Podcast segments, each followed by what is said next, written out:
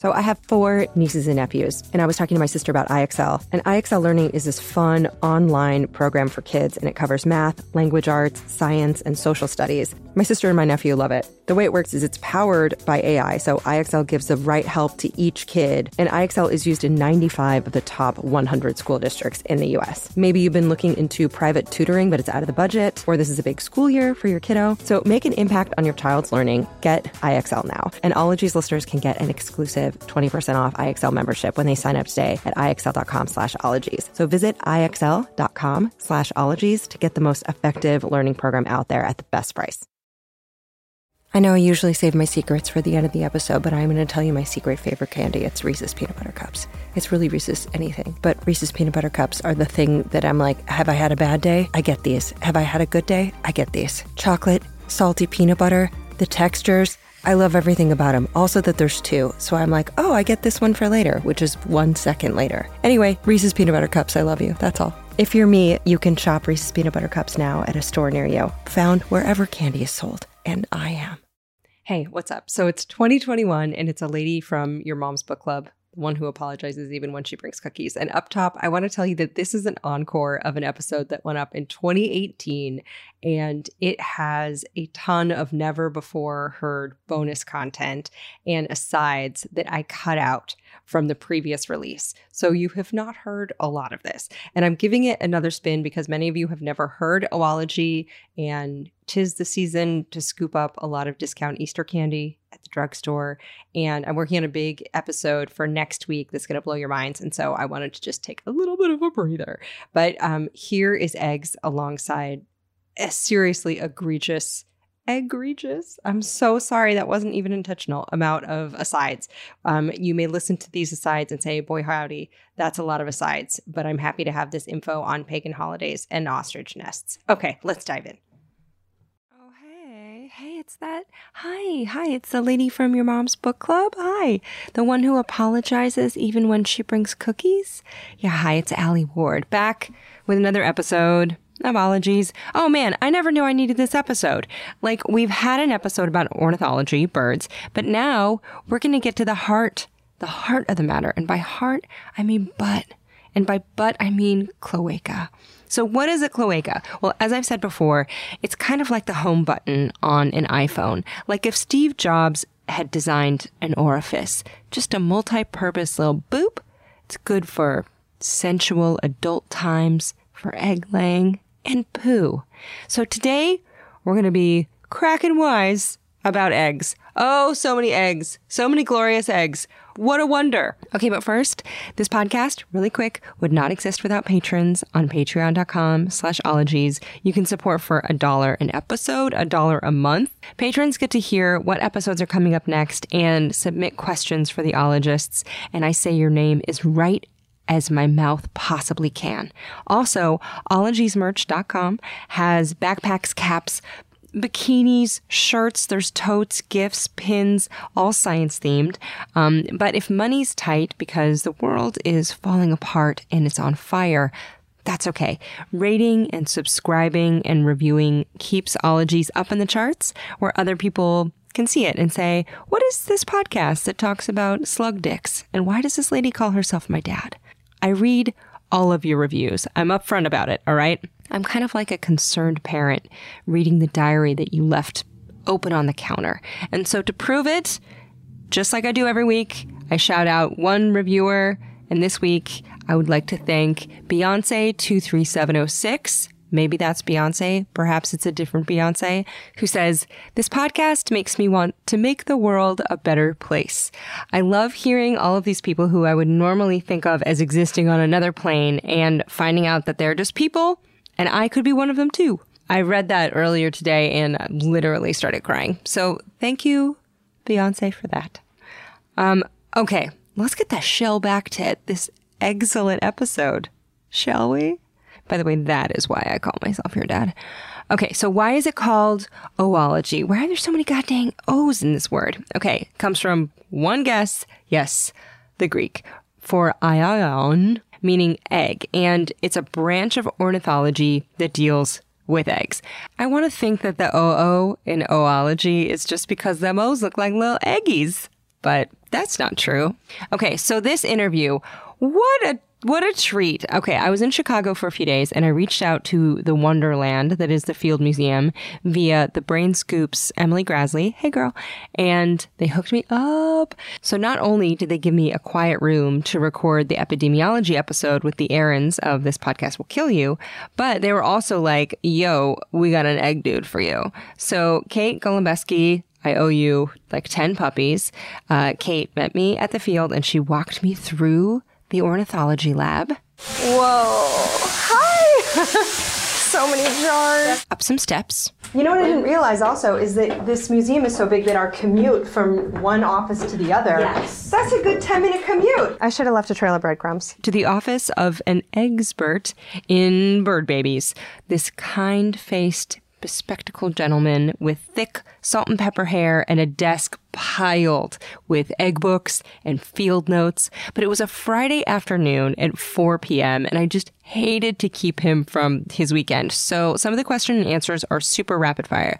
But then we had such a jolly time hanging out that afterwards he offered to give me a tour of the egg bunker. And hell yes, I took him up on that. So throughout the interview, there are audio notes from that tour as we continued to just gab in the stacks. So this episode is just a feast of facts about speckly eggs and outlaw birders and falcon mysteries and vaults of delicate treasures and can you eat cookie dough and modern research done with old artifacts. And there's some Easter bullshit and chicken hatching, even snake trivia. It's got it all. So buckle up. All right. Whew. Let's settle our feathers and ready ourselves for the ornithological treasures of oologist Dr. John Bates.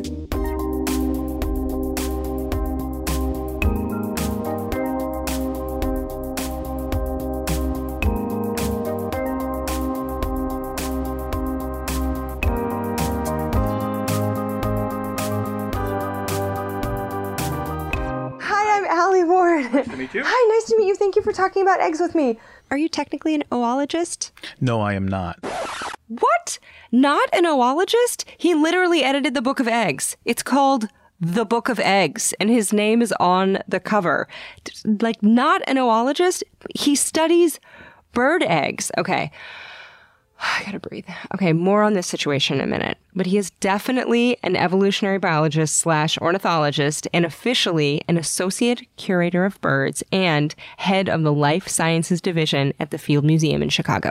What or what do you study about birds? Do you study particular like eggs of different species, feathers, beaks? Like what's your bag? Well, I'm a I'm a curator, and so so we have one of the world's greatest collections of birds here in the museum. And so, uh, one of the things I've been interested in over the years is all aspects of avian biology. But you know, the egg part actually came about because we have an egg collection, and I feel like it's my responsibility to know something about eggs. So after the interview at his desk, John took me down this labyrinth into the bowels of the museum, just stuffed with millions of scientific artifacts. Like for real, actually millions of artifacts.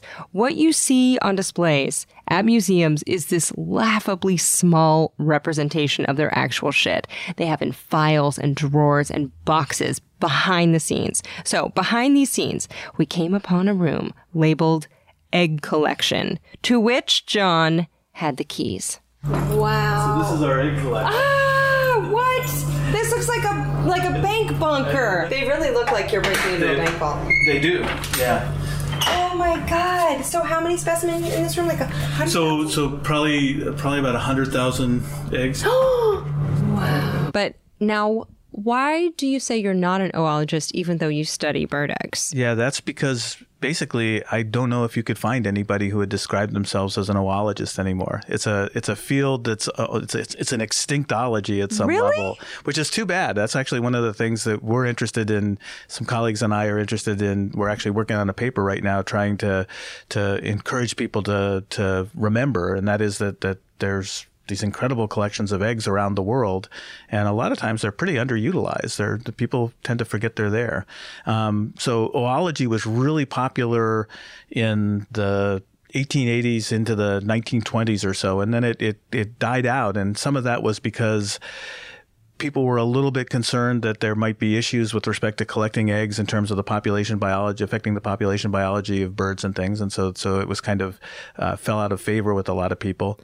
So, okay, so oology can mean the study of eggs, but it can also refer to the hobby of collecting wild bird eggs, also called egging. Now, at some point, these amateur egg scholars stopped egging because it became illegal. People were like, well, you are stealing babies.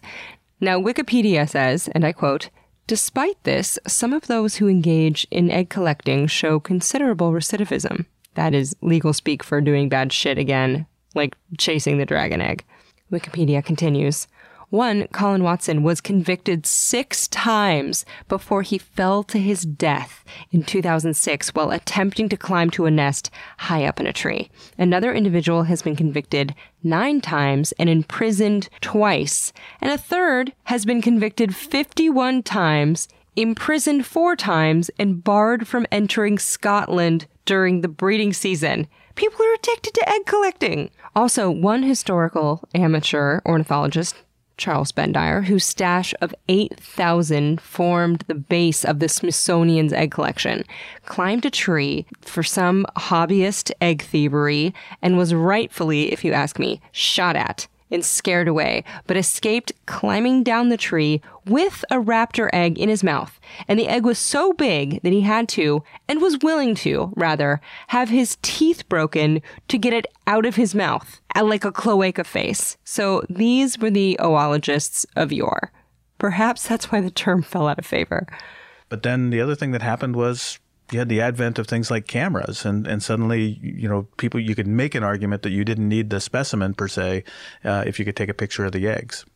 So do you think that if you're not out actively collecting and studying eggs then you're not an oologist? Well i think it's, it's so it's, it's, so i like to describe it actually as as in an interesting way i think from the perspective of humans which is that in some level it's like pediatrics, right? Mm-hmm. So here's this field where people study children, and this is a field where people studied eggs, but it's a specialization within pediatrics, right? They spe- a specific thing, and and I think that in part it was just because collecting eggs kind of literally fell out of favor, and yeah. so so the the termology actually fell by the wayside at some point. I think it's time to resurrect it.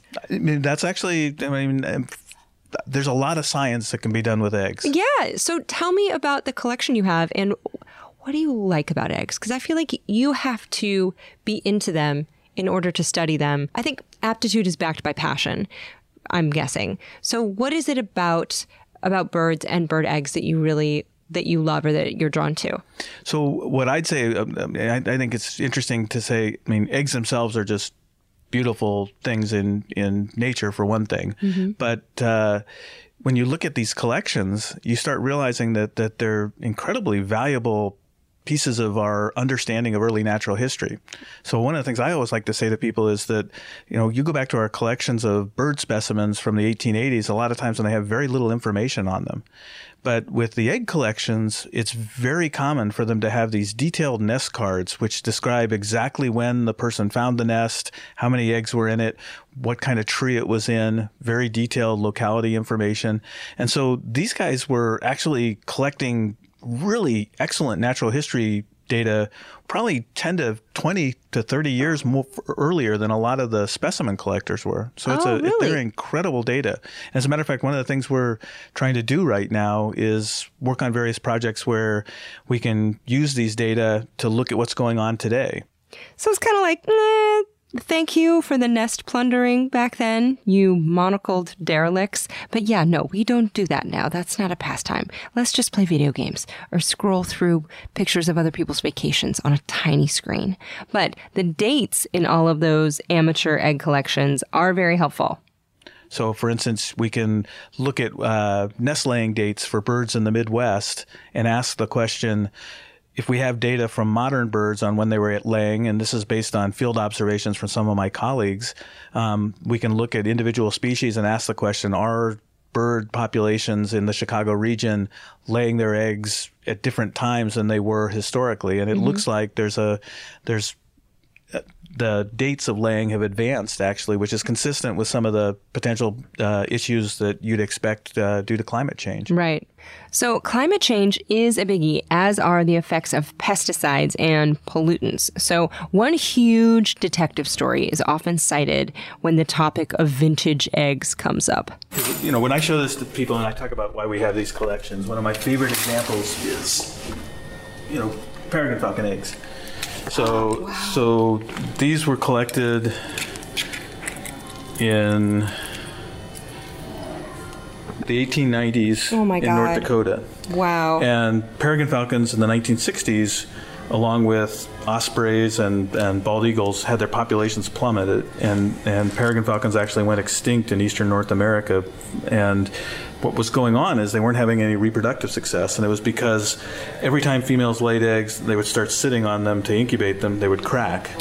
And scientists thought that this pesticide, DDT, was causing eggshell thinning. Mm. And one of the big pieces of evidence that led them to ban DDT in the U.S. was this study by these guys named Hickey and Anderson, where they went in and they measured pre DDT era egg shell thickness in these birds with post eggshell, post 1960, uh, during the DDT era use, and they were able to show that they were demonstrably thinner in a bunch of the key areas. And, and so it was a great scientific design that was possible because they had access to these collections. Yeah. And what I always like to point out is that you know this guy that collected these things, this guy Forsyth in, eight, in 1917, had no idea that 40, 50 years later his eggs you know, would be used for a study like that. And so so it's so cool to see current research being done on specimens that have been collected 100 years ago. exactly. So just think some of the science that you do today might help future generations to study, like which plants existed before the robots that we download our consciousness into took over the earth and mined all the gold to make toilets and then darkened the sky with clean coal emissions. Is that too dark?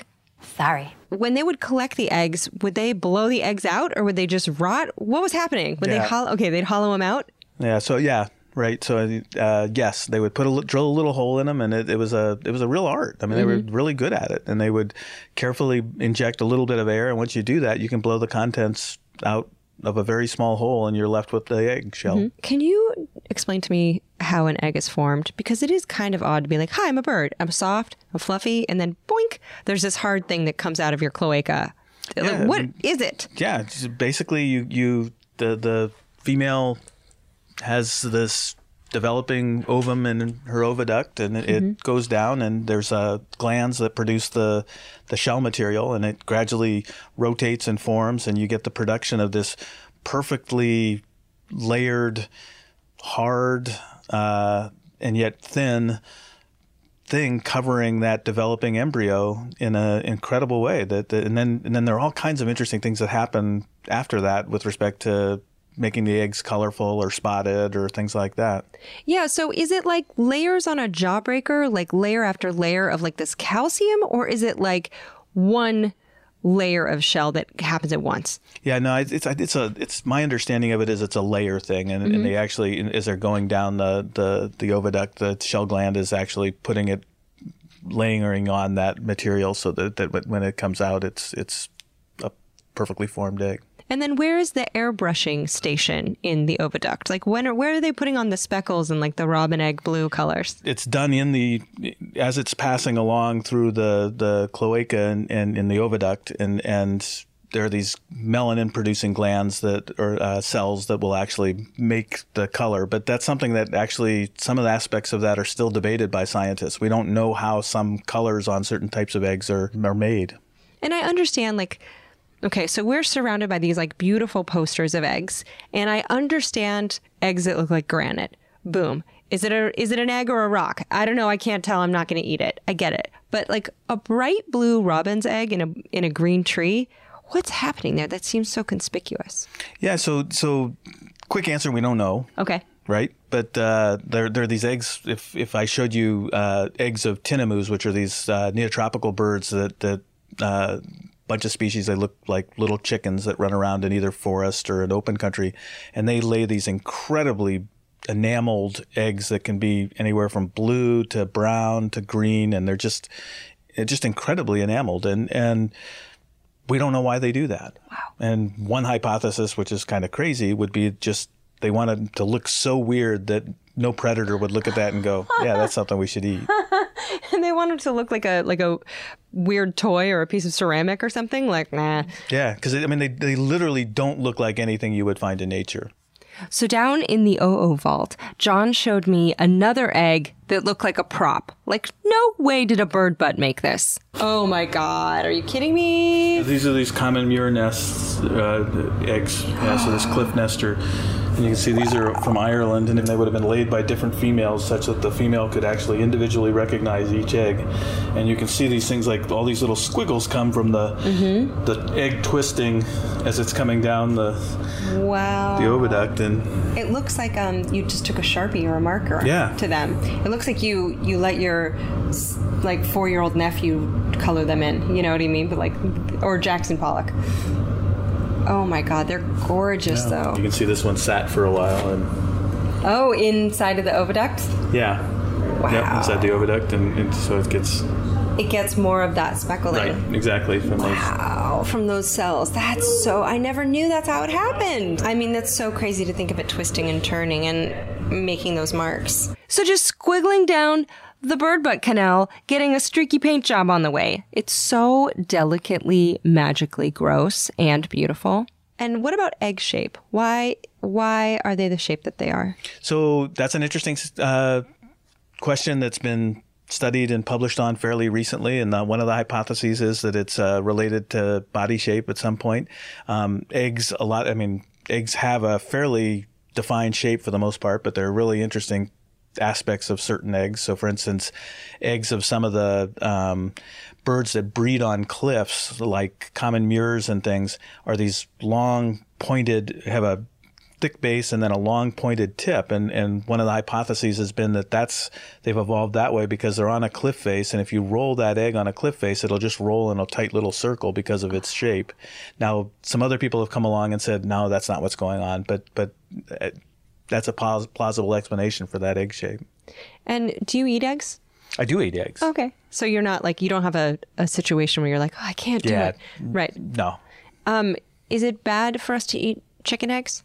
So I always like to say that that my pediatrician used to flip back and forth every year I went to him. Oh, which really? Drove my mom crazy. Like he would come in and say, "Eggs are good for your son." Mm-hmm. Good.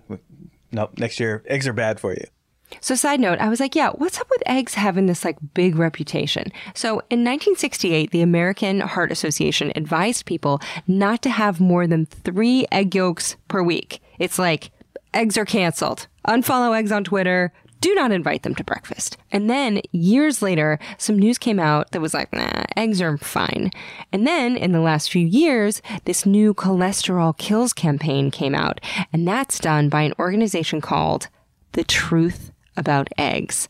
But that turns out to be a vegan advocacy group. So I turned to official science papers for some sanity. And there was one about how eggs have gotten such a bad rap and seriously, they are fine. And I was like, okay, cool. Science paper, I trust you. And then I scrolled down to the author bio of this science paper, and he worked for the egg industry. Good God, eggs. How is your PR more complicated than the JFK assassination? This is like if the mob specialized in brunch scrambles. I cannot keep track. So, I guess if you are at risk for heart disease, consult your physician and read some papers and pay attention to who's writing the papers. I may be your weird uncle, but I am no doctor. Well, John is technically a doctor, but I'm not an MD. Not that you'll be making a bunch of omelets now, I'm sorry, but if you were, you'd have to break some eggs. But what if it's a museum egg and you're an oologist?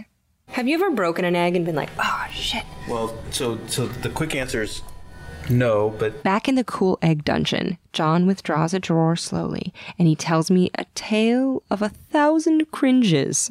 One of the greatest curators of birds at the Field Museum, a guy named Mel Traylor, mm-hmm. apparently pulled this drawer out at one point too far and dropped it.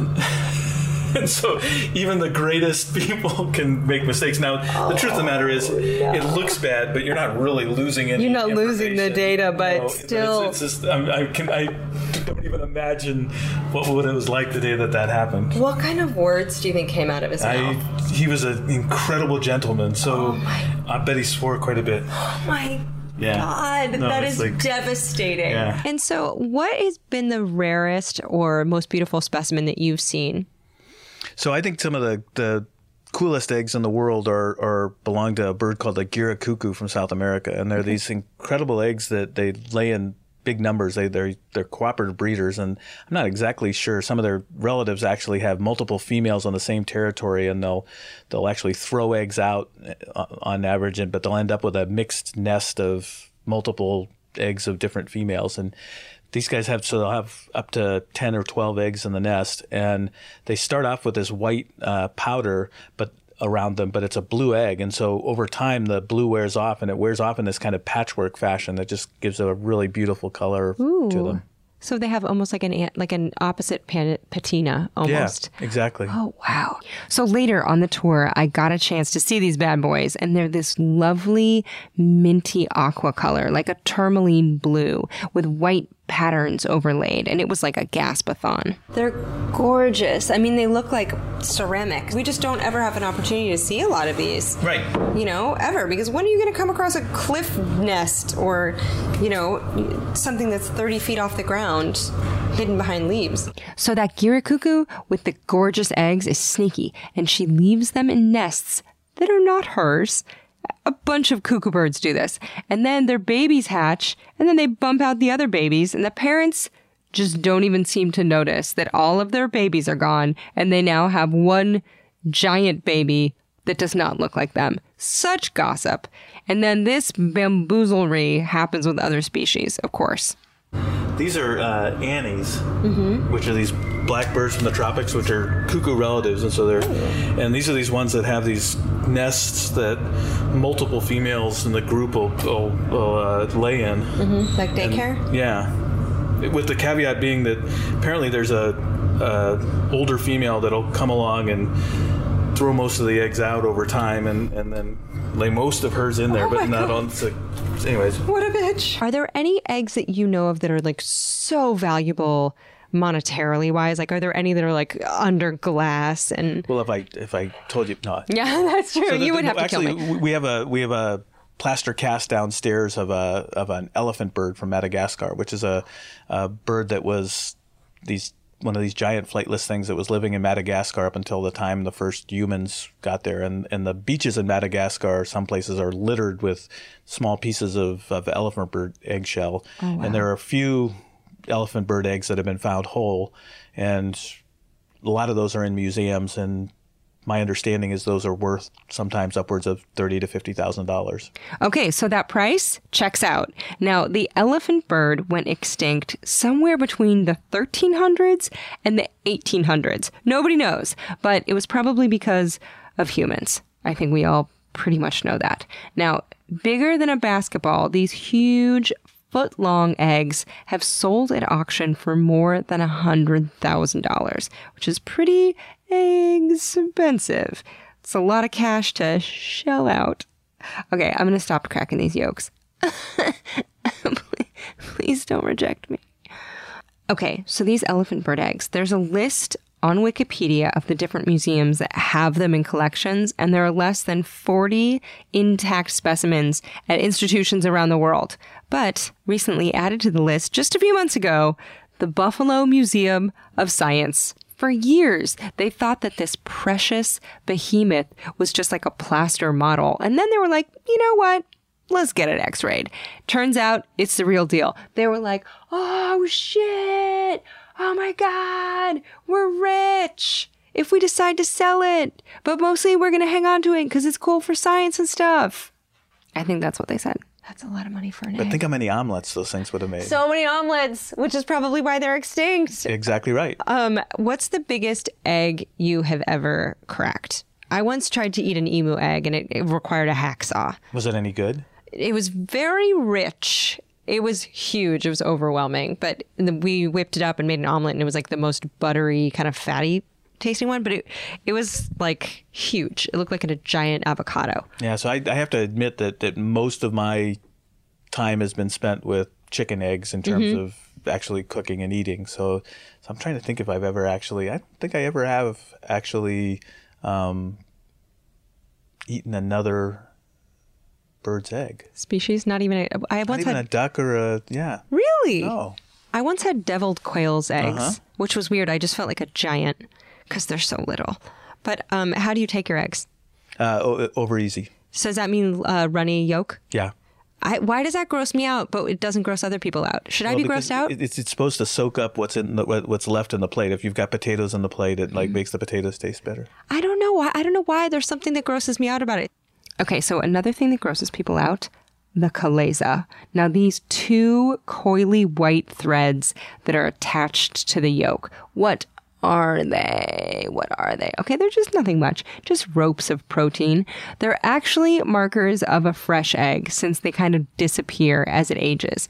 But why are they there? Like tiny, slimy party streamers. Well, they suspend the yolk in the middle of the egg, kind of like the slingshot ride at the county fair. But depending on how you personally feel about egg protein squiggles and carnival rides, one may have more screaming than the other.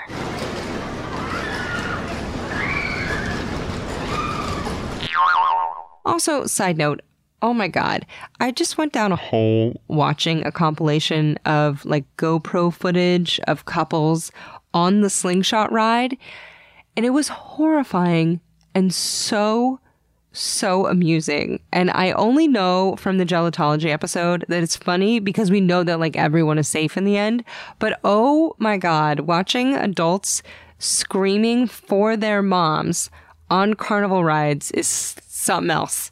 Wow. Oh my god. Also, never ever going on that.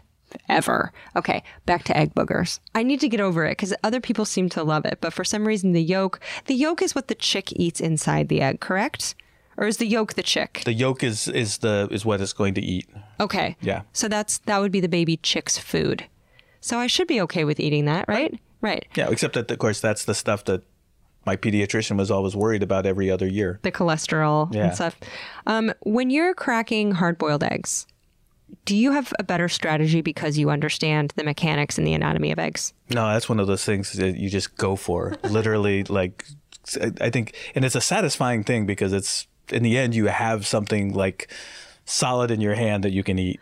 Okay, so if you're like, I'm a grown ass person and I can't boil eggs right, well, number one, why are you reciting passages from my diary? And two, I just looked up some tips, and apparently, here are some pointers according to French chef Jacques Pepin. Okay, take a thumbtack, if you got one, puncture the egg in the round butt end, right? And then gently boil them, not too high, for 10 minutes, drain.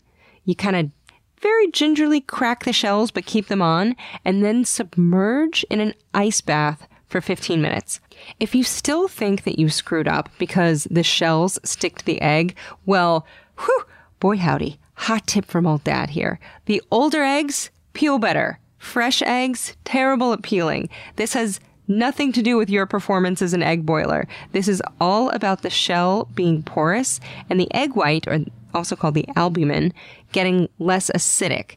Also, egg white will shrink with time, making the whole thing easier to peel. That also means that the little air pocket at the butt of an egg gets larger as it ages, so fresh eggs will sink, older ones will float. So, boiling an egg, once left only to wizards, you now hold the power in your hands. I think actually cracking raw eggs is more of an, some an artistic technique that I've never fully developed. I know the people that can do one in each hand, Yeah, those people. Uh, it's like, how do you learn that? masters, they should be oologists, to be honest. They need to take up the term as well.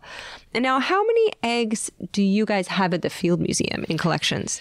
So the actual number is probably on the order of about a hundred thousand. Oh my God. And but but see, so the interesting thing about eggs is in collections like this is not the number of eggs individually; it's the number of sets of eggs. Oh. And so oh. we have about twenty thousand sets of eggs, which means that they're the the eggs are uh, laying by a, a given female at a given time, and there's a, a what's called clutch size, which is how many eggs they've they've laid for that nest, and and that's actually a truly interesting thing about avian biology because there's lots of variation. So we were talking about those elephant birds. Clutch size in elephant birds was two, right, which is, like you said, that's probably why there's no elephant birds left. right. If you think about it, ostriches are another big flightless bird, and they have clutch sizes where a single, actually multiple females lay in the same nest, but there'll be upwards of 20 eggs in a nest Oh, because wow. each female lays 10 to 11. And they're basically just hedg- hedging their bets with respect to producing their young mm-hmm. because a lot of them are going to get picked off by predators over time. Ooh, okay, quick aside. What does an ostrich nest look like? I bet it's like an elaborately woven papasan chair, just a swirl of delicate wicker holding all these eggy treasures. Now, I looked it up and what?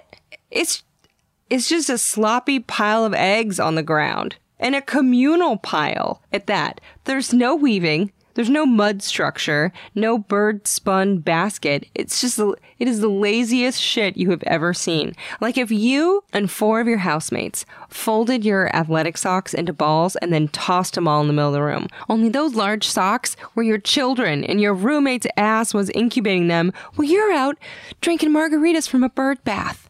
Ostriches, all the other birds look up to you because you are literally nine feet tall. Can you get it together? Okay, so how do they lay them? And now they also have super thick shells because they have to drop like 12 feet from an ostrich's cloaca to the ground, right? Not quite 12 feet, but you know what I mean. I'll bet, no, I'll bet the ostrich actually lays them Oh, yeah? sitting down. Yeah, Okay. for the most part. But they are really thick and like they're used by Bushmen of the Kalahari to store water in. Oh my gosh, what a cool purse. Yeah. I mean, talking about a clutch, that would be quite an evening clutch. That's what they call little evening handbags. You're like, ta da, it's an egg. I'd be willing to bet that's been done. Just FYI, yes, it has been done. So Etsy, Pinterest, eBay, all just brimming with ostrich egg purses, usually starting around several thousand dollars. But I did find one woman in Hemet, California, who has a side hustle called eggbags.com. She makes them for $350 roughly because she's just really drawn to the art of egg decor, it seems. So if you wanted to get yourself something very ornately fancy, just to like toss in some chapsticks, a granola bar, the keys to your rental Hyundai, egg purses are available. You know what? Be that person. Why not? We're only here for so long. Is there any flim flam about eggs that you'd like to debunk? Any myths about eggs that you're like, that is not how it is? Myths about eggs. That bunnies don't lay them despite Easter. No, they, they don't. They, that's absolutely true. Do you love springtime because of the egg imagery, or are you like, come on, guys? No, because it gets really weird because of the bunny aspect of it. I think that confuses the biology. I, I think I think Easter egg hunting is great. I think Easter egg dying is great. The whole bunny aspect of it really gets messed up. Right. Like, I don't know how that happened. Okay, I'm going to tell you right now to your faces how it happened. So, well, it's debated, but some historians think Easter came from the Germanic mythological goddess of springtime, Oestra, who may have healed a wounded bird that she found in the woods by changing it into a bunny. And then the bunny was like, dude, thank you, and laid her an egg because the bunny was like, I still have a bird bud, sis. So, modern holiday traditions for Easter have roots in the Jewish Passover holiday alongside some sprinkles of pagan fun for the mm. spring equinox, which then made me wonder why is Easter such a floater of a holiday? I never know what it is. And in Western Christianity, it always falls on, you ready for this? The Sunday between March 22nd and April 25th, typically the first Sunday after the first full moon occurring on or after the spring equinox. Whatever. You have a Google Calendar, we can all use it. Anyway, bunnies dropping eggs brings us to Down Under, where rabbits are, I think, invasive. And so they celebrate with Easter bilbies, which is like a shrew faced marsupial I want to pet on the head. But how do you feel about platypi and mammals that lay duck Oh, see, that's that's cool because they're just trying to be birds. right. Well, how did they even? How did that even come about? That's a good question. From an evolutionary standpoint, it would be potentially a real, uh, retained characteristic from their ancestry with reptiles. And now reptiles were were they the OG when it comes to egg laying? And then I mean because birds, reptiles, similar evolutionary pathway, dinosaurs. I mean, birds are dinosaurs. Yeah, birds are So- dinosaurs. So, so we're looking at just. I think birds are just better dinosaurs. I think I mean they it's funny because for so long it's like dinosaurs are in- extinct and they're like no they're not. There's a pigeon. Done. It's d- boom.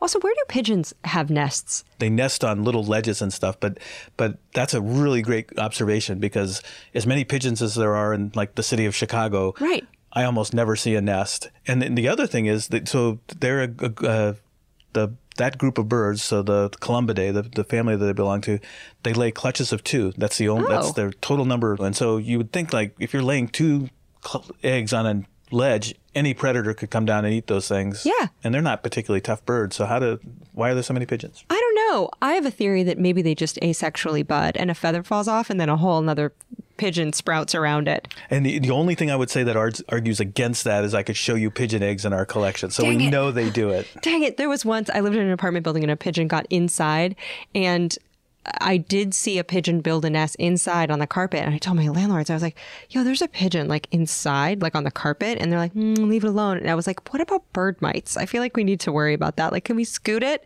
So I did see one pigeon nest once, but it was like one foot away from my door inside on a carpet. And that it was just all kinds of wrong. And did you see any pigeon mites? No, but I think I moved before. Last thing I needed was bird cooties. Uh, in case you think I'm five and just slandering birds, bird cooties are an, actual thing. I promise. So World War One soldiers they took the Malay word for lice, which was kutu, and they mashed it with the species coot thought to be real dirty birds. So bird mites are a real thing and they can infect a house if you have, say, pigeons in the attic and they leave the nest and then the mites go downstairs to peek in the fridge for a snack. But instead of the fridge, it's your body. You are the snack. Now, I've known two separate couples who have had bird mite infestations. One of them, longtime friend, and it truly was one of the worst things she's ever been through. And she was in a body cast during puberty, you guys. Now, the other couple said they would rather have been haunted by a dozen poltergeists than contend with invisible biting things. So if you see a pigeon in your house, you point to the door or a window because they can fly. Do you know That's what a I mean? that's a whole not you should you, you can do a whole notherology on on parasitology. Uh, Because birds have mites. Oh, they, we we actually go into the field now and and we do an active job of trying to collect them because they're they're co-evolving with the birds essentially, and so there's some really interesting questions you can ask with mites. Do you get a lot of gifts that have eggs on them? Do people say, I saw this and I thought of you? I do because we, we, we did a we did a book of eggs, and so it's people kind of know that I've worked. Yeah, How many books about eggs do you own in reference? So I I benefit by being in a place that has a where our bird library is right down the hall. And that means I don't have to buy as many books on eggs. I can actually just go down and surreptitiously grab them off the shelf and, and check them out. And then the librarians have to come track me down to get them back. You're like, you're not too far, though. I mean, and who's going to make better use of a book about eggs than you? Well, that's my argument. But- Exactly. But, when somebody else wants it, they need to be able to find me. Did you ever have to do the thing in high school where they gave you an egg and they're like, don't break it. This is what parenthood is like? Did they ever make you do that? No, I never did that. Yeah, they would. I think they used to do that to scare to scare teenagers away from like becoming parents too early. Is they'd be like, you have to take care of this egg for a week, and if you break it, you fail or whatever. So I just looked this up, and in some schools now they give you a ten pound sack of flour because it's similar, I guess, to carrying around an actual baby. If the baby were perfectly still and silent and only emitted soft puffs of edible powdered excretions. So other programs, since this is not 1832, will hook you up with a screaming, peeing infant doll to contend with. Just all as a lesson to say, hey, kids, we know having intercourse with Bay is on fleek, and you want a YOLO, but consider some bomb ass protection so you don't become a teen parent who has to carry around a small, alive, screaming person with your face. Peace out. So I think it used to be like a, which I feel like taking care of an unfertilized chicken egg is a lot easier than an infant, but what do I know? So, you know, now that you mentioned it, the one thing I remember like that is was day camp and doing egg tosses. Oh, right. And like I was always one of those kids that didn't want to break the egg. yeah. I did not want to do it. Some kids didn't care. I did not want to break the egg. you had an early appreciation. Now, if you bought a fertilized chicken egg, like from Whole Foods, because you believed that for some reason fertilized chicken eggs were better, could you take it home, put it on a heating blanket, and have some chicks in a couple weeks? Good question. Uh, I don't know. uh, yeah, and I wouldn't want to find out actually, to be honest with you. What are you gonna do with Cars those chickens? Yeah, exactly. If it worked, and and I wouldn't buy ch- fertilized chicken eggs. Yeah, what is wh- what is the difference of when you're eating a, a- an egg being fertilized or not? It could be taste or something. I mean, Okay. I, I think, but again, I don't have any intention of finding out anytime soon. I looked this up, and apparently you can hatch chickens from fertilized eggs from like Trader Joe's, provided they're pretty fresh and actually fertilized. So, how can you tell? Okay, let's get into some super quick egg anatomy. Okay, so the egg white or albumin is mostly water and some protein, and it serves to protect and feed the chickie. Now, the yolk is higher in protein and fat, and it really nourishes the growing baby burb. And the color of a yolk can really vary depending on what a bird has been eating. So, grain diets probably lead to like lighter yolks, but backyard hens munching on like table scraps and carrot peelings might have like bright orange yolks.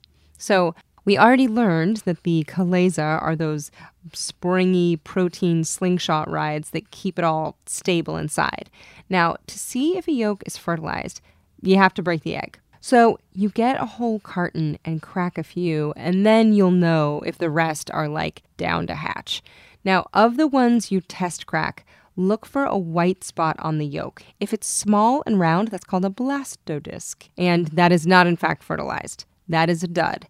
Now, if the white spot on the yolk is more of a bullseye pattern, then that is a blastoderm and the start of a chicken. So, note, do not crack the eggs of the ones you want to hatch, just in case that was unclear. You just want to test a few in the carton, shed a tiny tear, and eat them, incubate the others. Have you heard of balut? Hi, sorry, me again. Just with another quick necessary aside. So, balut, what is it?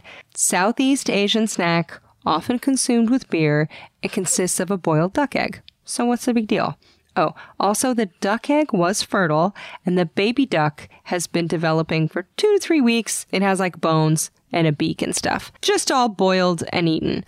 But a reminder lobster was once served as prison food because the idea of eating a sea cockroach was considered disgusting and punishment. And I don't even know what's in nacho cheese, but I could eat it all day long. And balut apparently has its roots in luxury too. And I read that it is the street food in the Philippines at night. And it's served warm. It has kind of an unctuous, brothy liquid on top. And the yolk is said to be creamy like a custard. And I asked a listener who's had it, they say it's not too crunchy. Also, you don't have to eat the crunchy bits. But it seems like every culture has its celebrated foods that are maybe difficult conceptually from haggis to my Italian relatives feasting on pig feet. And it's all just a matter of familiarity and perspective. If you offered many an American an intestine stuffed with frapped pig buttholes, they might say, no, thank you. But zing, that's what hot dogs are.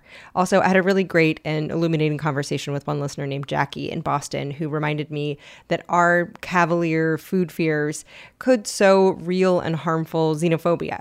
And also, our Asian American friends know this all too well right now. So, a friendly reminder from Jackie to try new foods and to keep your brain and your hearts wide open.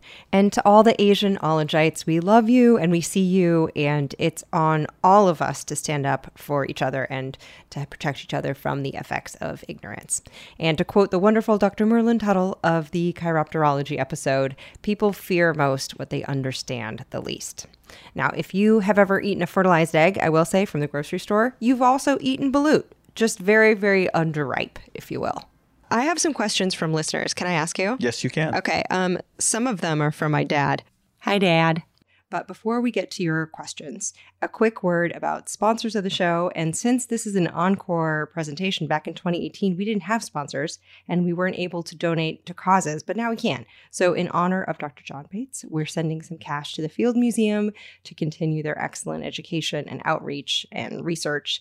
And that was made possible by some companies that I genuinely this show is sponsored by BetterHelp. Listen, we're all carrying around just a backpack of stressors and sadnesses. When we keep them all zipped up and the load gets heavier, it can start to affect us negatively. You start to feel misunderstood, sad, resentful. A safe place to unpack that is, you guessed it, therapy. Therapists can help you dump out your bag and work through the heavy garbage that's weighing you down, in my case at least. I've used BetterHelp. They have definitely helped me understand that pushing my feelings down does not actually make them go away, it makes them feel worse. So if you've been thinking about starting therapy, give BetterHelp a try. It's entirely online, it's designed to be convenient and flexible, it's suited to your schedule. You fill out a brief questionnaire to get matched with a licensed therapist. It's so much faster and easier than trying to hunt down a therapist from just online listings and cold calling. That's one thing I love about BetterHelp. And if for any reason you're not vibing with your therapist, you can switch anytime, no additional charge no drama. So unburden yourself and trauma dump onto someone who's trained for this. So get it off your chest with BetterHelp. Visit betterhelp.com slash ologies today to get 10% off your first month. That's betterhelp, H-E-L-P dot com slash ologies. This episode is brought to you by Merrick Pet Care. And y'all know I have a little dog named Gremmie, which is short for Gremlin. And y'all helped me name her. And there's nothing that we like more than seeing her happy, which means tasty dog foods. And Merrick has been crafting high quality dog food for over 30 years. They were founded in Hereford, Texas, but Gremmie doesn't care about that. She cares about smushing her face in it and then licking the bowl. And I don't blame her because they use real ingredients and home style recipes like real Texas beef and sweet potato or Gremmie's pot pie. Gremmie's like, Gremmie's pot pie. Get away from it. It's mine. I also like that on the bag they show what's in it, and they always use deboned meat, fish, or poultry as the number one ingredient. And I think Gremmie appreciates that. So check out Merrick online or in your local pet store and look for their new packaging with real ingredients shown on the bag and inside it. Yum, yum, yum, yum, yum. Oh, KiwiCo. We love you. Kids love you. Parents love you. Uncle Allie's love you. Here's the deal. So, whether you're staying at home or you're heading out on some summer explorations, KiwiCo is inviting kids, also kids at heart, that's you, to enjoy their first ever summer adventure series. So, kids from two years old to teens can receive six hands on science and art project kits over six weeks. They have something for everyone. They have different topics for each age, whether your kid wants to explore space or learn about dinosaurs. And I've heard from my parental friends that summer can be a little challenging to keep the kiddos busy. KiwiCo's like, we did the legwork for you. And the Summer Adventure Series is this personalized experience with super fun activities like a bottle rocket kit where kids can build an actual bottle rocket. And you can either receive all of your summer adventure crates at once or weekly for six weeks. I think it's so amazing that they have different crates for different ages, everything from the great outdoors that has like giant bubbles or a window garden to a trebuchet kit for ages 9 to 14, an entrepreneur where you can do textured clay projects. If you have kids, if you know kids, keep them occupied and learning and having fun this summer with KiwiCo. And you can get 20% off your summer adventure series at kiwico.com slash ologies summer. That's 20% off your summer adventure at K-I-W-I-C-O dot com slash ologies summer. Oh, have fun. Oh, it's heating up. It's time to say bye now to your jackets and your sweaters and your tights and get reacquainted with shorts and tees, breezy things. Can I point you to the direction of Quince? What I love about Quince, you can build a lineup of timeless pieces. They keep you looking effortlessly chic year after year without spending a fortune. They have premium European linen dresses, blouses, and shorts. They start at $30. They have washable silk tops. And I love that all Quince items are priced 50 to 80% less than similar brands because they partner directly with top factories. They cut out the cost of the middleman and then they pass the savings on to you. So whether you need a sundress you can wear to a picnic or you need some good t-shirts or tanks that feel nice on your skin and are well made, head over to Quince. I love them so much I put them on my body. That's what clothes are for. Get warm weather ready with Quince. Go to quince.com slash ologies for free shipping on your order and 365 day returns. That's Q-U-I-N-C-E dot com slash ologies to get free shipping and 365 day returns. Q-U-I-N-C-E dot com slash ologies. Like? Okay, Patreon questions. But this first question, though, is from Neil Williams, and it's a good one. One that has plagued me ever since songwriter Joe Raposo posed it on Sesame Street. Oh, which comes first, the chicken or the egg? Chicken or the egg? What came first? Yeah, good question. Uh, I mean, I guess the egg because of well, dinosaurs. no, it's, it's, it's funny because if you look at chicken as a common name for Gallus gallus, which is a bird, and dinosaurs, the ancestors of chickens, laid eggs, then the egg came before the chicken in Yes. that sense. We figured it out. There we go. God, uh, everything in my life is so much easier now. You're going to get a lot of letters about that. I well, and you know what? I'll be like, why don't you consult an oologist? I have one. He's right here. Jerry Davis wants to know: Are there any eggs that are poisonous to eat? Wow, that's an interesting question. I don't know. I the uh, the quick answer to that's no, not that I can think of. We were just talking about some of the t- today, some of the other, you know, like there's a a bird uh, that was found to be poisonous in New Guinea called a pitohui, but it, it's it's because it eats beetles and is able to sequester the poisons. But its eggs, I don't think would be poisonous. Oh, good to know. Way to go, Baba Hooey. Pitohuis, by the way, look like pretty, just russet colored songbirds, like ones you'd see in the garden.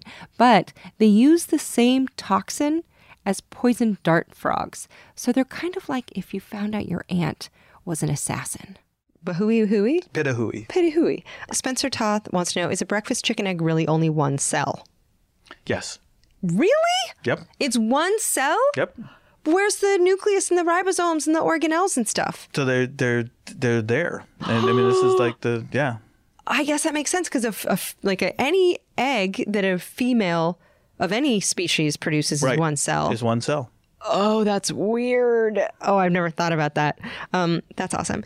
Brooke Basson wants to know what's the smallest egg in the world? Is it a hummingbird? It'll be it'll be one of the hummingbirds, and and there are enough small hummingbirds that probably have similar sized eggs. The smallest hummingbird in the world is a bee hummingbird from Cuba, Ooh. and then, you know the amazing thing there is they have clutch sizes of two, and the egg of a bee hummingbird would take up a large amount of the you know as we said it's one cell and it's a large amount of the internal space in a in a female bee hummingbird. So Is it just like the size of a tic tac?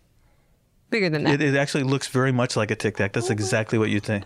I got a chance to see some on the Vault tour, and yep, they're just like a skosh larger than a Tic Tac, but way smaller than a Mento. They are 0% refreshing. Do not eat them on a date. And so here are the chicklets. That's a black chinned hummingbird from from Arizona. Oh my gosh, those are tiny. I've definitely eaten breath mints larger than that. Exactly. Oh my god, how cute and tiny! Which reminds me of an old joke from when I was a kid, which was, what did the hummingbird say when he laid an ostrich egg? When she laid an ostrich egg? What? Ouch. That actually segues perfectly into Katie Cobb's question. Here's a stupid question Does laying an egg hurt? Like it hurts for a woman, human woman, to give birth, but we don't do it a few times a week. Yeah, I was I was actually looking as I prepped for this, and and you know, our modern chickens we eat five billion eggs a year in the U.S. alone. Whoa. And and the average chicken produces like 360 or something. Yeah, like almost daily, right? Yeah, I mean, just like it's incredible. And so, uh, does it hurt? I mean, I don't know. It's not the same as childbirth uh, in Right. in uh, in humans. Right. We have in childbirth we have real messed up pelvises. Like our pelvises are are not these are not so great. See the Ologies episodes on primatology and gynecology for more on that. Did you ever see the movie Cool Hand Luke?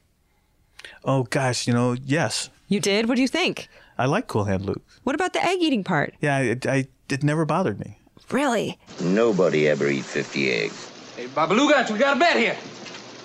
My boss says he can eat 50 eggs, he can eat 50 eggs. Just thinking about that. Sometimes when I make like a lot of like a, a clutch, if you will, of hard boiled eggs, sometimes I think about that and I think, oh God. See, I think it- so. Rocky's the same way, where he, he oh. comes in after the run and just like. See, I, I would never do that. The funny thing is, if you asked me to eat an undercooked egg, a raw egg, I'd be like, absolutely no, get out of my face. But if you ask me to eat cookie dough, which contains them, I'm like, sign me up, I'm there. Right. What's So the deal? It's, it's completely illogical. Oh, mind over matter. Todd McLaren actually asks, what's your favorite egg art? Ukrainian Easter egg, Madeira, lace egg, Fabergé egg? Oh, I, I think those Ukrainian eggs are like incredible. Really Yeah. beautiful? Yeah, really amazing pieces of artwork. So these Ukrainian eggs, or pysanka, are ornately detailed using melted beeswax, and they just keep dunking them in dye over and over again. And yes, there is a museum to Pysanka eggs in Eastern Europe, in case you're into that. Now, on to a very special question from someone who is technically your grandpod, Larry Ward, aka my pops. He wants to know how are snake eggs incubated? Does the mom or dad snake sit on them? Yeah, they uh, they do actually. They, they yeah they provide some, uh, but, but they're it's it's funny because that's a good question actually. We should, we need a herpetologist Yeah. here in the sense that because they're ectotherms. So for this, I brought out the big guns. And by guns, I mean snakes. And I reached out to Dr. David Steen of the herpetology episode, aka Alongside Wild on Twitter, and he responded swiftly and with informational precision. He said, Not all snakes lay eggs, but of those that do, the vast majority lay them and leave. They just incubate on their own. Now, pythons are a notable exception. They coil around the eggs and they can use muscle contractions to generate heat. So I like to think of pythons doing like a, a twitchy dance, like, let's hatch these dang babies. So thanks for the question, Pops. Alicia Mansfield asked, what causes color variations in eggs of the same species? For example, chicken eggs coming in brown, white, or blue. Yeah, that's a. Uh, I mean, s- some of it's just individual variation, and so so there's some kind of uh, genetic variation in the DNA. Well, I guess the DNA that's producing the compounds that are being deposited on the shells eventually. Um, but there are these birds like like these common murres where they've actually evolved the capacity. It's of their in, they're nesting on colonies on these cliffs and everybody looks alike and so the females have the ability to lay unique looking eggs that can be completely different looking from the bird right next to them. And that allows them to imprint on those eggs and then find them when they fly to and from the colony to eat. It's an incredibly cool thing. Wow. and they're still trying to to do the research. So they're trying to figure out whether females lay the same kind of eggs from year to year Oh, so whether that's a genetically encoded pattern and those are really interesting questions that's great. I never even thought about that. Yeah. Like when you see speckled eggs that maybe look like granite, um, yeah, are those uh, carbon copies of each other every time, or are the speckles in different places? so I used to think that it probably was. There was probably a lot of of uh, variation that was genetically based. It may very well be that most of it's just randomly involved with how fast they're passing through the the cloaca at the time, and and you know when they come out. It's literally just something different every time, and the birds can imprint on it and then find it the next time. wow, that's so fascinating. Also fascinating, of course, how people treat and eat their eggs all over the globe. I'm told that also you don't have to refrigerate eggs. In Europe, you just leave your eggs on the counter. Those Europeans. I know. They leave their butter on the counter. They have health care. They're crazy. Egg suppliers in the US and Australia and Japan and Scandinavia, they give their eggs a little rub a dub dub bath with some soap and water. And then that removes this protective cuticle that prevents bacteria from getting into any hairline cracks. But in other parts of the world, eggs are not washed and the chickens are just vaccinated for salmonella. So, sure, there might be some poop on them, but you don't need an egg shelf in your fridge. No, I mean, I, I, but I when I was working in Brazil the first time, people used to leave mayonnaise unrefrigerated out in the forest, Oh, hell no. and after a while, I started eating it. It was fine. Did you lose a lot of weight just because you were constantly sick? No, Really? Now, speaking of salmonella, is that something that you worry about? yes, Okay. Is that now salmonella? It comes maybe from an, an infected bird. It comes right down the old poop chute, and then you need to wash the eggs to avoid the salmonella, right? yeah, and I think that that that's one thing that's you know kind of amazing about industry mm-hmm. is is how well they're able to actually keep those things from being issues mm-hmm. because they really, I mean. When there's a salmonella outbreak these days, it's kind of stunning how quickly we know about it and how quickly, in most cases, they figure out exactly where they come from. I know. Isn't it crazy? P.S. Salmonella, I just found this out, is the same genus of bacteria that causes typhoid fever and, of course, just a whole bunch of food poisoning. Now, it can get on the eggs when it passes through the oviduct of a chicken or in the egg as it's forming. Now, not all chickens have salmonella, and some will show signs like lethargy if they do have it. Now, before you go hatching a crate of fertilized eggs, do know it turns out that backyard chickens, if they have salmonella, can pass it along, especially, as the CDC warns, if there has been snuggling of the chicken. And salmonella poisoning does land folks in the hospital or it can be fatal. So don't go licking a bunch of chickens or eating raw eggs or poultry. Ironically, eating raw salmon seems to be fine, but that's because the name salmonella was derived from one Dr. Edgar Elmer Salmon, a veterinary surgeon for whom it was named. Here, Dr. Salmon, we have bestowed you with a legacy for generations. A very confusing fish sounding disease of the chicken butt that scares people away from cookie dough. Also, if you're like a real cookie dough trollop like myself, just go ahead and make it with pasteurized eggs. Feel free to eat the whole bowl. Does anything in John's work cause him to eat entire salad bowls filled with raw cookies? What is the most annoying thing about eggs or your job?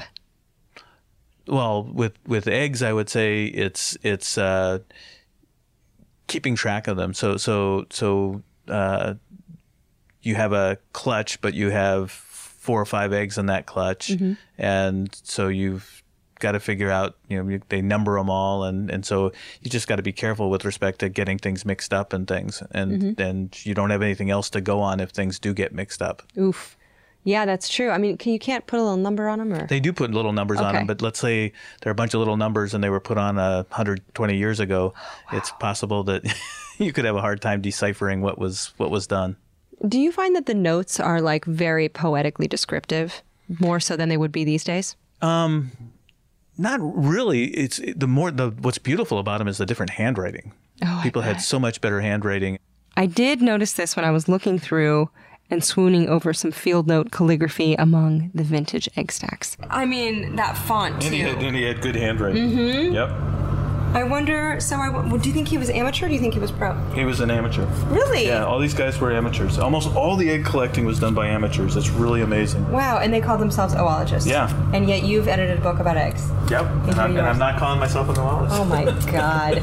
Oh, Yeah. it's just pathologically humble. Just beautiful cursive and mm-hmm. things in ways that nobody would do today. God, we got to get back into that. I feel like you know, because those were the original fonts. Maybe they'll make some computer programs that'll do it, and I can actually effectively do some of that. But it's not going to be me by handwriting. It'd be so funny if field biologists had to take like fountain pen courses. You know, like we got to keep it up, guys. There's no doubt that that one of the things we should do is take printing courses, and I'm I'm exhibit A of somebody who is not good at that, and I have immense amount of respect for my colleagues that actually write impeccable scientific field notes and, and labels and things. I'm looking at some handwriting you have Yeah. over here. No, I Not- could, not I could- bad. I could tell you stories. Let us write this for you. Whoa, that's one way to get out of doing work.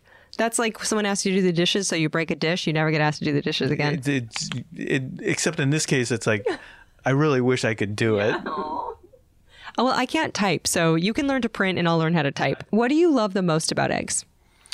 I mean, just that there's such an important part of the biology of birds. I mm-hmm. think that's the the most interesting thing to me. And and and the other thing is that that actually with all the birds in this world and and there are some 10,800 species, we probably don't know anything about the eggs of upwards of 30 to 40 percent of the species, maybe, That's crazy. which is kind of interesting. You know, so there's a lot we don't know about eggs. There's so many mysteries.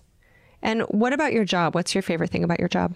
Well, my favorite thing about my job is learning new things and, and getting to work with a group of organisms that I love and really kind of getting paid for my to do my avocation. Mm-hmm. So you're a professional bird nerd. Yeah, absolutely. I mean, that's the dream for a birder, is to be like, I, you get that's like making the the major leagues. Oh yeah, I You was, know what I mean? was, I tell I tell students that that I, you know, I started out wanting to be a I was a pre med and I took a cell biology course and I realized, really, somebody might pay me to actually study birds the rest of my life. So you're like "Ear," veering off. It was a it was an easy veer. Now, if you would have told yourself, a young birder, that you would get to do this for a living, would you have just been so stoked? Yeah, I mean, I, I, I grew up. My dad was a bird watcher and uh, a very active bird watcher, and, and I actually started birding because I, my brother was four years older, and I realized if I wanted to spend any time with the two of them, I better learn something about birds. Oh. So that's how I got interested in it, and I just even back then I fell in love with the the idea of being able to to study birds up close and in those you know in that kind of way. And now you get to study them every day Yep. and things that come out of them. Yep. the inside and the outside. yeah, yeah, and and things that that you know that last like Mm-hmm. that. Well, I think that your only job left is to come to terms with the fact that you're an oologist.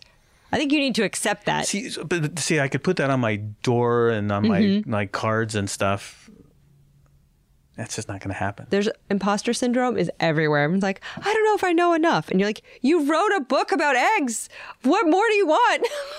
like, you manage collection of 100,000 eggs. But I but I I, I think that, that that the the notion of yeah, I mean, how many ologists can you actually be? So, so at what point in time will you enter? You know, because I want to be an ornithologist. I like the fact Right. that I study birds, right? You can be more than one. I'm Italian. I'm also English. Yeah, You know what I mean? Yeah, good And point. you can be all kinds of things. So you I mean, I live in LA. Everyone's a hyphenate. Yoga instructor, actor, life coach. So I hereby proclaim that you're an oologist. Fair enough. Yay! Thank you so much for doing this. This was so fun. My pleasure. I could ask you a million egg questions all day.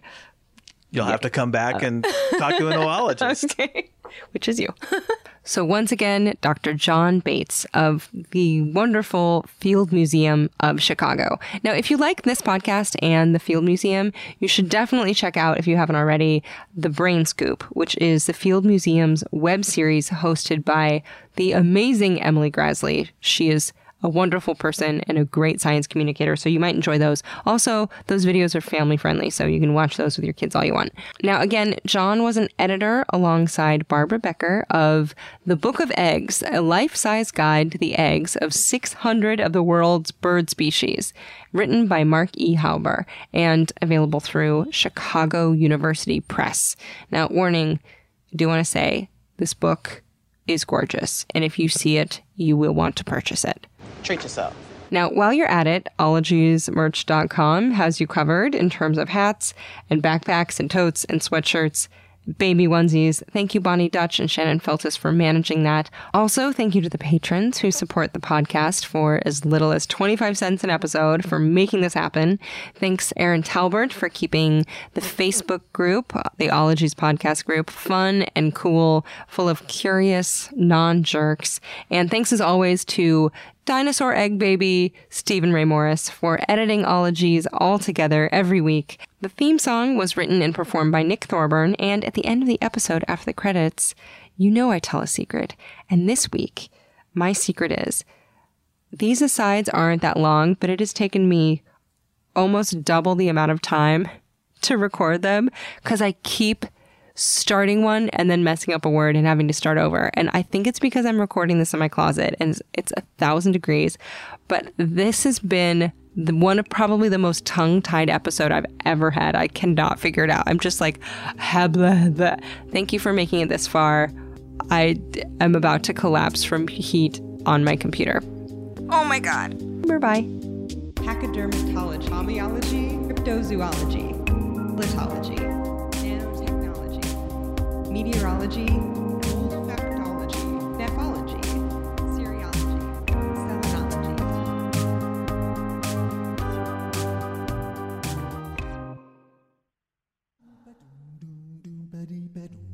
Hey baby, I hear the blues are calling, tossed salads and scrambled eggs. And maybe I seem a bit confused. Yeah, maybe, but I got you pegged. But I don't know what to do with those tossed salads and scrambled eggs.